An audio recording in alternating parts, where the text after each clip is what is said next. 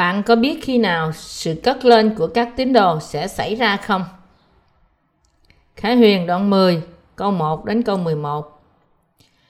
Bây giờ, chúng ta hãy để ý đến việc khi nào sự thăng thiên sẽ xảy ra. Có nhiều phân đoạn trong Kinh Thánh nói về sự thăng thiên. Tân ước có nhiều phân đoạn bàn luận về điều đó và cựu ước cũng vậy. Thí dụ, chúng ta có thể tìm thấy Eli là người thăng thiên trong một chiếc xe ngựa lửa và Henoch là người bước đi với Đức Chúa Trời và được cất lên với Ngài. Như đã thấy, Kinh Thánh đề cập đến sự thăng thiên trong nhiều nơi. Thăng thiên có nghĩa là cất lên. Nó tượng trưng cho việc Đức Chúa Trời dùng quyền năng của Ngài để cất dân sự của Ngài lên trời. Tuy nhiên, điều rối rắm của Kinh Thánh cũng là câu hỏi về sự thăng thiên này. Khi nào Đức Chúa Trời sẽ cất dân sự của Ngài lên? Câu hỏi về thời gian thăng thiên này là một trong những câu thường hỏi nhất trong vòng cơ đốc giáo.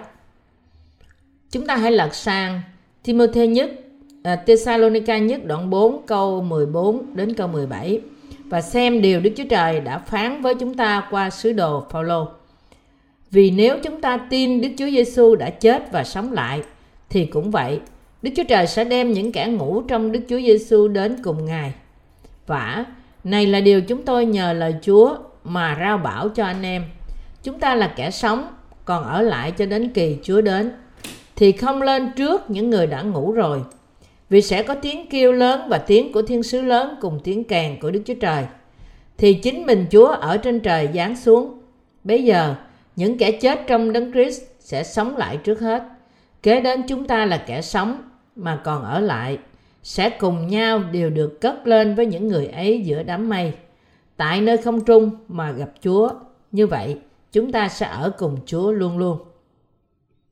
Trong Jude đoạn 1 câu 14, Đức Chúa Trời cũng nói với chúng ta rằng ấy cũng vì họ mà Henoch là tổ phụ bảy đời kể từ Adam đã nói tiên tri rằng này Chúa ngự đến với muôn vàng thánh đồ của Ngài. Nói cách khác, những tín đồ sẽ được cất lên không trung bởi Đức Chúa Trời chúng ta với tiếng kèn của thiên sứ. Ở lại trong không trung một thời gian và sau đó cùng với Chúa chúng ta ngự xuống thế gian. Đây là sự mô tả về việc cất lên theo như Kinh Thánh. Lý do mà chúng ta đọc phân đoạn Kinh Thánh trên trước là bởi vì Khải Huyền đoạn 10 nói với chúng ta khi nào sự thăng thiên sẽ đến. Như tôi đã nói trước đây, câu gốc của đoạn này là câu 7. Nhưng đến ngày mà thiên sứ thứ bảy cho nghe tiếng mình và thổi loa, thì sự mầu nhiệm Đức Chúa Trời sẽ nên trọn, như Ngài đã phán cùng các tôi tới Ngài là các đấng tiên tri. Câu này là chìa khóa trả lời mọi câu hỏi và thắc mắc về sự thăng thiên, vì nó nói với chúng ta khi nào sự thăng thiên sẽ xảy ra. Đức Chúa Trời sai một thiên sứ hùng mạnh đến với dân trong khải thị của ông và Ngài bày tỏ điều Ngài sẽ làm qua thiên sứ này, bởi bảo người làm như là Chúa đã đến thế gian này vậy. Thiên sứ này giơ tay người lên trời chỉ đấng hàng sống đời đời là đấng đã dựng nên trời cùng muôn vật trên trời, dựng nên đất cùng muôn vật dưới đất, dựng nên biển cùng muôn vật trong biển, mà thề rằng không còn có thì giờ nào nữa. Không còn có thì giờ trì hoãn nào nữa có nghĩa rằng không có lý do nào để trì hoãn nữa. Nó có nghĩa là không còn thời gian nữa. Không còn thời gian nữa có nghĩa rằng trong ngày tiếng kèn của thiên sứ thứ bảy thổi lên thì sự màu nhiệm của Đức Chúa Trời sẽ được làm trọn như Ngài đã phán với những đầy tớ của Ngài là những tiên tri. Trong những tai họa của bảy ống loa, khi ống loa cuối cùng thổi lên, thế giới sẽ bước vào trong tai họa của bảy cái bát. Khi đó, chúng ta phải nhận biết rằng không còn thời gian để ở lại đất này nữa. Như thế, Đức Chúa Trời, lời Đức Chúa Trời trong câu 7 rằng trong ngày nhưng đến ngày mà vị thiên sứ thứ bảy cho nghe tiếng mình và thổi loa thì sự màu nhiệm Đức Chúa Trời sẽ nên trọn như Ngài đã phán cùng các tôi tới Ngài là các đấng tiên tri tượng trưng cho thời gian thăng thiên. Ở chỗ nào đó trong Kinh Thánh, Phaolô cũng nói rằng sự thăng thiên sẽ xảy ra cùng với tiếng của một thiên sứ và tiếng kèn của Đức Chúa Trời. Đây là điều Phaolô đặt trong trí và đây cũng là điểm khởi đầu của mọi liên quan khác trong Kinh Thánh về sự thăng thiên. Nhưng đến ngày mà vị thiên sứ thứ bảy cho nghe tiếng mình và thổi loa, thì sự màu nhiệm Đức Chúa Trời sẽ nên trọn, như Ngài đã phán cùng các tôi tới Ngài là các đấng tiên tri. Lời này nói với chúng ta rằng sự thăng thiên của các tín đồ sẽ xảy ra khi thiên sứ thứ bảy thổi ống loa của người, rồi nhấc họ lên không trung. Khi những đầy tớ của Đức Chúa Trời rao truyền phúc âm nước và thánh linh cho những linh hồn hư mất, thì Đức Chúa Trời chắc sẽ ngự xuống trong lòng những người tin, là những người tiếp nhận phúc âm thật và chắc chắn họ sẽ trở thành con cái của Đức Chúa Trời. Cũng vậy, đối với chúng ta, thăng thiên, nhắc các tín đồ lên không trung, sự màu nhiệm của Đức Chúa Trời cũng sẽ trở thành hiện thực. Sau việc, việc này, Đức Chúa Trời sẽ hủy diệt thế gian này hoàn toàn bằng cách đổ tai họa cuối cùng của bảy cái bát xuống. Mang nước Đức Chúa Trời trên đất này là nơi chúng ta cùng cai trị với Đấng Christ trong một ngàn năm. Và sau đó sẽ đưa chúng ta đến trời mới đất mới là nơi chúng ta sẽ sống đời đời. Sau khi nói với dân về sự thăng thiên sẽ đến, Đức Chúa Trời phán bảo ông nuốt quyển sách nhỏ và nói tiên tri lần nữa. Bài học quan trọng nhất mà các đầy tớ của Đức Chúa Trời phải dạy các tín đồ đang sống trong những ngày cuối cùng này là sự kiện thăng thiên và thời gian chính xác của nó. Họ nên dạy những bài học này theo như nền tảng kinh thánh. Họ cũng phải giảng dạy phúc âm nước và thánh linh một cách đúng đắn. Đây là những điều mà các đầy tớ và tín đồ của Đức Chúa Trời là những người đang sống trong thời kỳ cuối cùng phải làm. Đức Chúa Trời đã giao phó những công việc này cho các tín đồ, cũng như bày tỏ sự màu nhiệm của Ngài với họ. Đức Chúa Trời bảo chúng ta rằng Ngài sẽ không trì hoãn, nhưng nhất định làm trọn công việc của Ngài. Khi thì giờ đến, Đức Chúa Trời sẽ làm thành mọi thứ trong hiện thực. Trong đoạn 11, xuất hiện hai cây olive, đó là hai nhà tiên tri. Hai đệ tớ của Đức Chúa Trời này được coi như là hai cây olive, sẽ bị Antichrist giết trong cuộc chiến của họ với hắn. Nhưng họ sẽ phục sinh và được thăng thiên trong ba ngày rưỡi. Nói cách khác, trong nguyên nhân khác, rằng sự thăng thiên sẽ đến khi các tín đồ chịu tử đạo trong thời Antichrist. Điều mà chúng ta nên biết trước là các tín đồ sẽ sống trong thời kỳ đại nạn, tiếp tục ở trên đất này cho đến sáu tai họa đầu tiên của bảy ấm loa qua đi. Và Đức Chúa Trời sẽ bảo vệ những tín đồ khỏi những tai họa của bảy ấm loa. Nghĩa là Đức Chúa Trời sẽ bảo vệ họ cho đến khi tai họa thứ sáu. Nhưng Antichrist cuối cùng sẽ giết họ với sự chuyên chế nhất của hắn, nhất như là hắn thực hiện cuộc chiến cuối cùng nghịch cùng Đức Chúa Trời. Sự chết mà các tín đồ sẽ chịu trong thời này là sự tử đạo của họ. Vì họ sẽ chết trong sự chết công chính để bảo vệ đức tin của họ. Nên chúng ta gọi đây là sự tử đạo. Vì thế, chúng ta phải tin rằng sự thăng thiên sẽ đến sau sự tử đạo này – và cũng nên giảng dạy niềm tin này cho những người khác nữa. Nhiều người đã từng lẫn lộn về việc cất lên sẽ xảy ra trước hay sau thời kỳ đại nạn. Người xưa từng nghĩ rằng Đấng Christ sẽ trở lại sau đại nạn và các tín đồ sẽ được cất lên với sự đến lần thứ hai của Chúa Giêsu. Nhưng ngày nay, hầu hết cơ đốc nhân tin rằng sự cất lên sẽ đến trước thời kỳ đại nạn.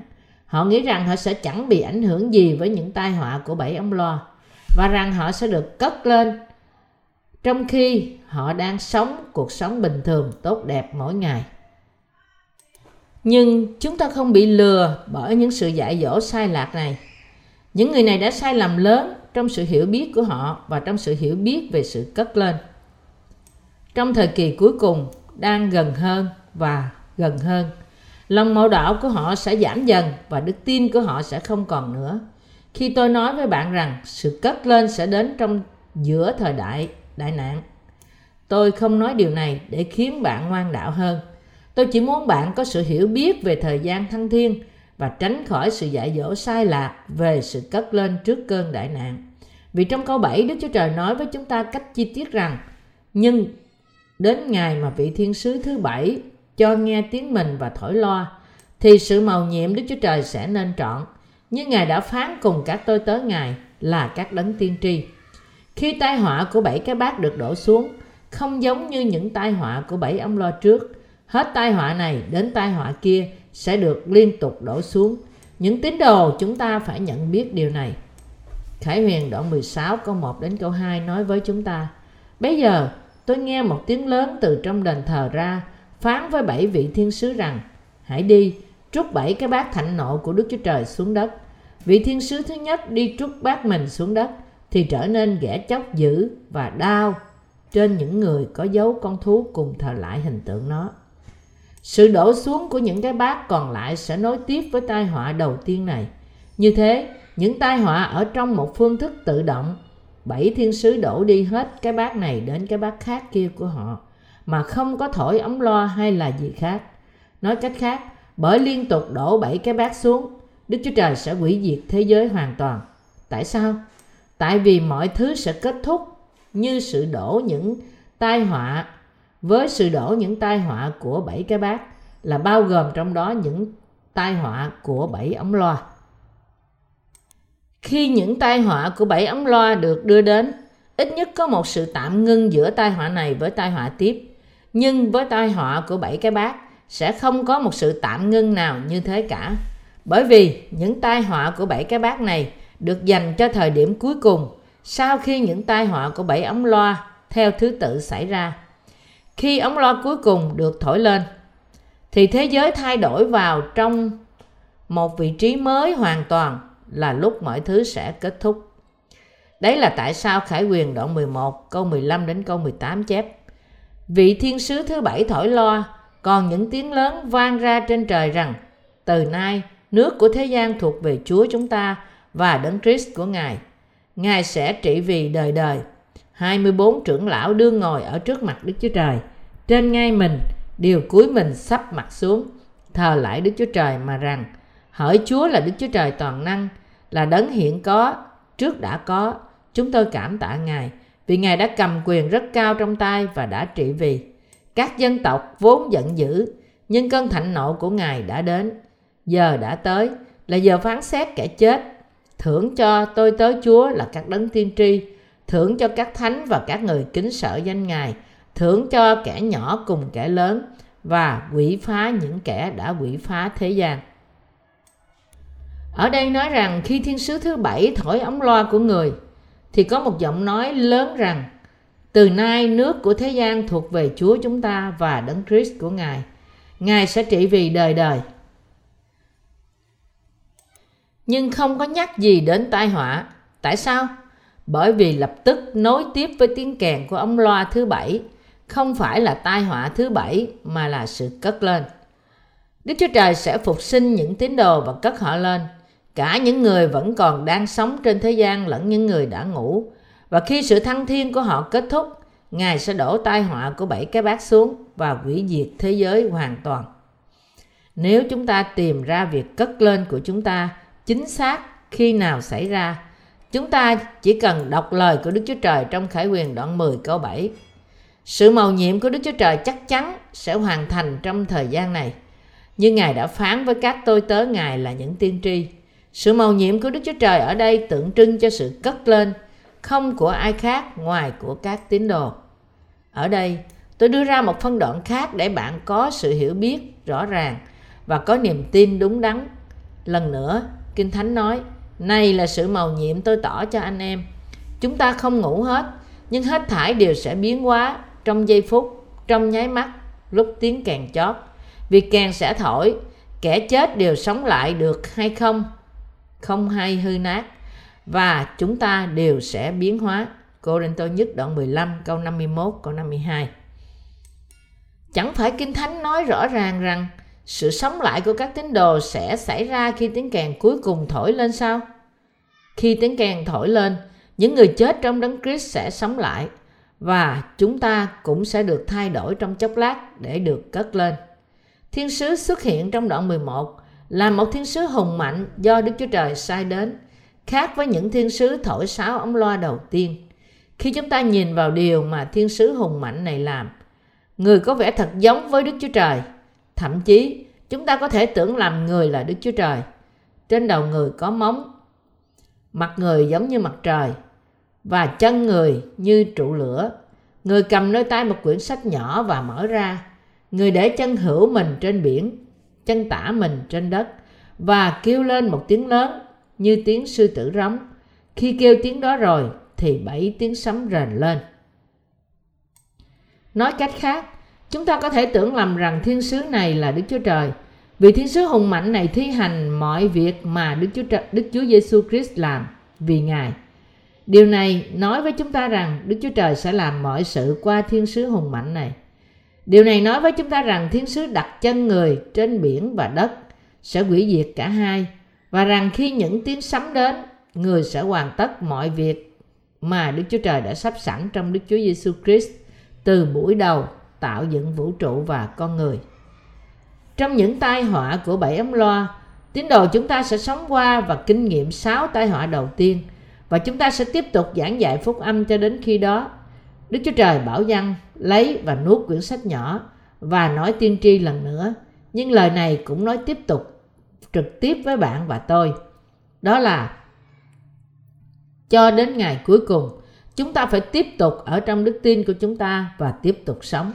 Vì sự thăng thiên của chúng ta phải vì sự thăng thiên của chúng ta sẽ thành hiện thực khi ống loa thứ bảy thổi lên. Nên chúng ta phải nhận biết lẽ thật thăng thiên này của chúng ta, nắm vững trong đức tin, nghe lời và giảng dạy phúc âm cho đến khi ngày này đến. Cho đến khi ống loa thứ bảy thổi lên, Antichrist sẽ hoạt động trong giữa tai họa này. Các tín đồ sẽ bị tử đạo và họ sẽ được thăng thiên ngay sau đó.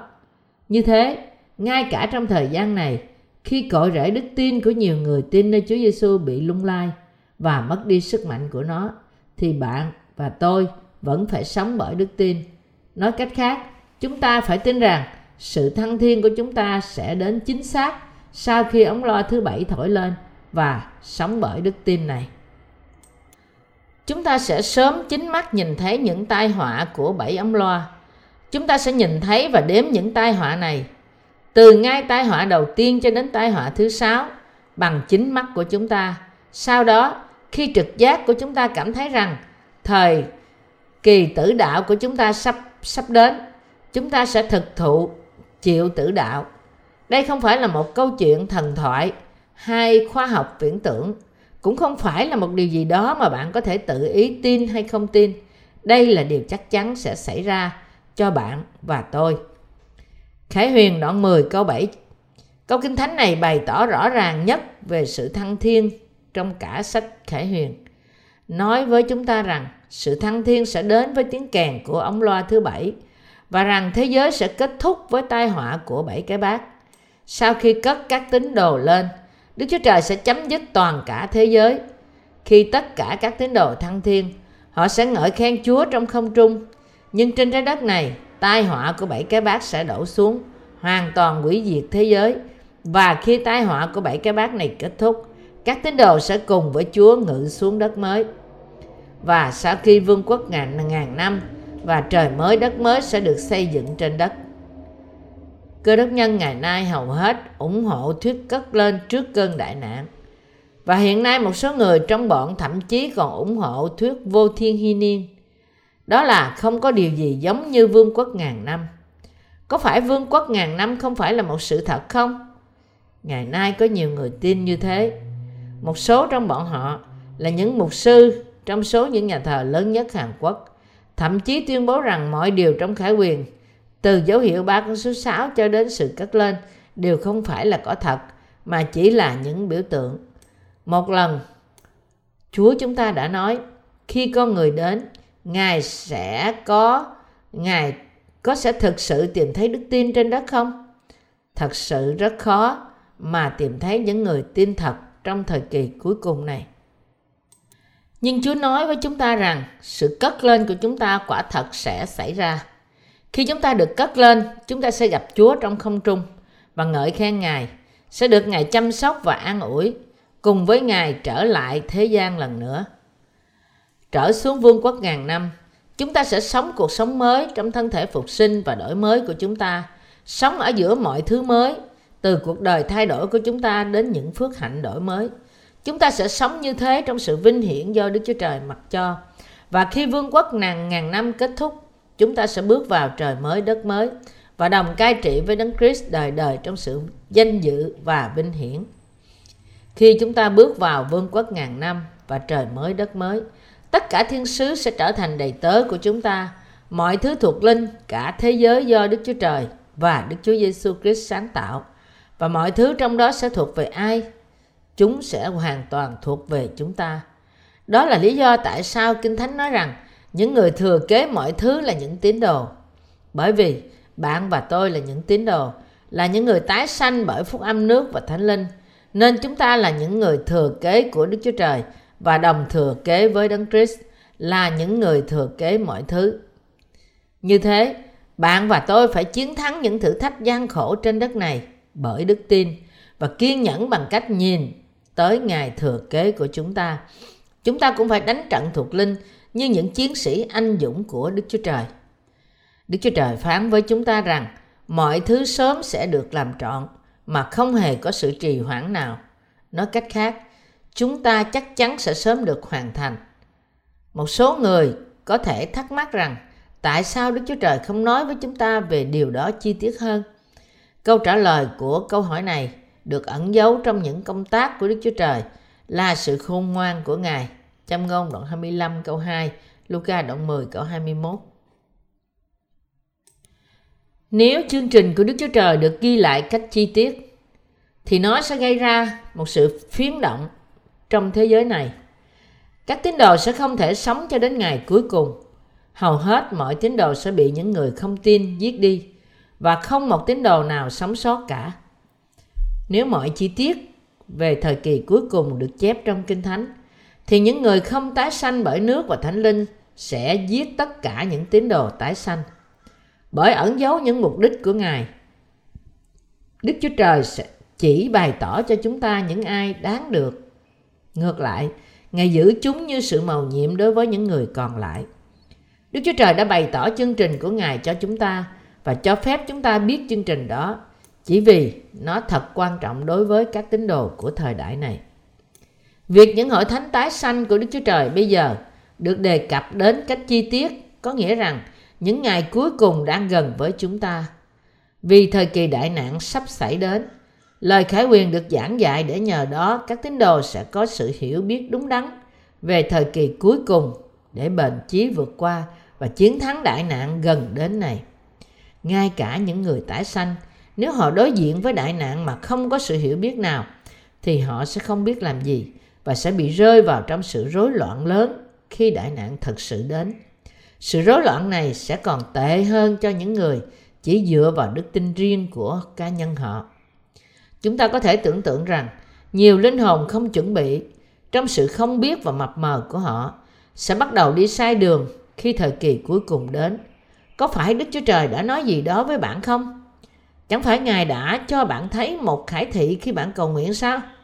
nhiều người sẽ bồn chồn lo lắng đi tìm kiếm khải thị từ Đức Chúa Trời. Và nhiều người sẽ nói rằng họ đã thấy những khải thị như thế trong thời kỳ cuối cùng. Chẳng phải Đức Chúa Trời đã nói điều gì đó với bạn khi bạn đang cầu nguyện sao? Nếu những tín đồ vẫn không biết, điều này sẽ là một câu hỏi thông thường xuất hiện giữa những tín đồ trong thời kỳ cuối cùng. Nhưng Đức Chúa Trời không bao giờ làm việc trong một cách như thế. Vì Ngài đã phán bảo với chúng ta rằng ai có tai hãy nghe hãy nghe lời đức thánh linh phán với các hội thánh nói cách khác các tín đồ phải chỉ nghe điều đức thánh linh nói qua hội thánh vì đức thánh linh bảo đảm lời của đức chúa trời, chỉ làm chứng cho những gì thật và đúng. Khi tai họa báo hiệu sự kết thúc của thế gian đến, tín đồ chẳng chúng ta sẽ không bị ngạc nhiên từ những thử thách tiếp theo, nhưng sống bởi đức tin. Vì khi đó chúng ta đã nghe trước lời lẽ thật và ghi tạc vào lòng chúng ta trong đức tin. Đây là tại sao văn bày tỏ trước cho chúng ta điều sẽ xảy ra trong tương lai và tại sao những đầy tớ của Đức Chúa Trời giảng dạy lẽ thật trong phạm vi lời được chép này của Đức Chúa Trời. Nói tiên tri không khác gì hơn là biết và giảng dạy về những điều sẽ xảy đến trong lời của Đức Chúa Trời. Nói rằng, thấy khải thị trong giấc mơ hay trong lời cầu nguyện không phải là nói tiên tri. Đừng bao giờ quên rằng sự cất lên của chúng ta chắc sẽ đến và rằng chúng ta là những tín đồ của Đức Chúa Trời. Cũng không quên rằng hiện nay bạn đã trở thành một tín đồ, là người sẽ được ở với Đấng Christ trong không trung khi sự cất lên của bạn đến. là người sẽ trở xuống thế giới này để mở một ngàn năm và là người sẽ sống đời đời nơi trời mới đất mới. Nếu bạn nghe người ta nói về sự cất lên trước cơn đại nạn hay cất lên sau cơn đại nạn hay cho rằng hoàn toàn không có vương quốc ngàn năm thì hãy nói với họ rằng lẽ thật này được nhắc đến trong văn đoạn kinh thánh của chúng mà chúng ta đã thảo luận ở đây. Bạn cũng nên chỉ họ xem trong Thessalonica nhất đoạn 4 và Corinto nhất đoạn 15 và nói với họ rằng Chúa sẽ ngự xuống với tiếng của một thiên sứ và tiếng kèn của ống loa cuối cùng và cất lên tín đồ lên không trung với Ngài. Khi, chỉ khi bạn tin nơi sự thăng thiên này thì bạn mới có thể được bảo vệ đức tin của bạn. Để được cất lên, bạn phải chịu tử đạo bởi đức tin và phục sinh thân xác. Vì sự cất lên sẽ đến cùng lúc với sự phục sinh. Ngay khi chúng ta phục sinh, chúng ta sẽ được thăng thiên và cất lên trên không trung. Vì thế, sự thăng thiên và sự sống lại là như nhau. Dự phần trong sự phục sinh đầu tiên có nghĩa là được sống với Chúa trong vương quốc ngàn năm. Được thăng thiên cũng có nghĩa là sống với Chúa trong một ngàn năm trên đất này.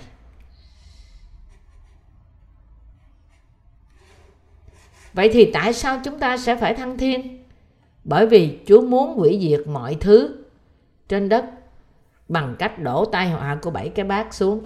Do đó Ngài sẽ cất các tín đồ lên trước để giải cứu con cái của Ngài khỏi tai họa kết thúc này.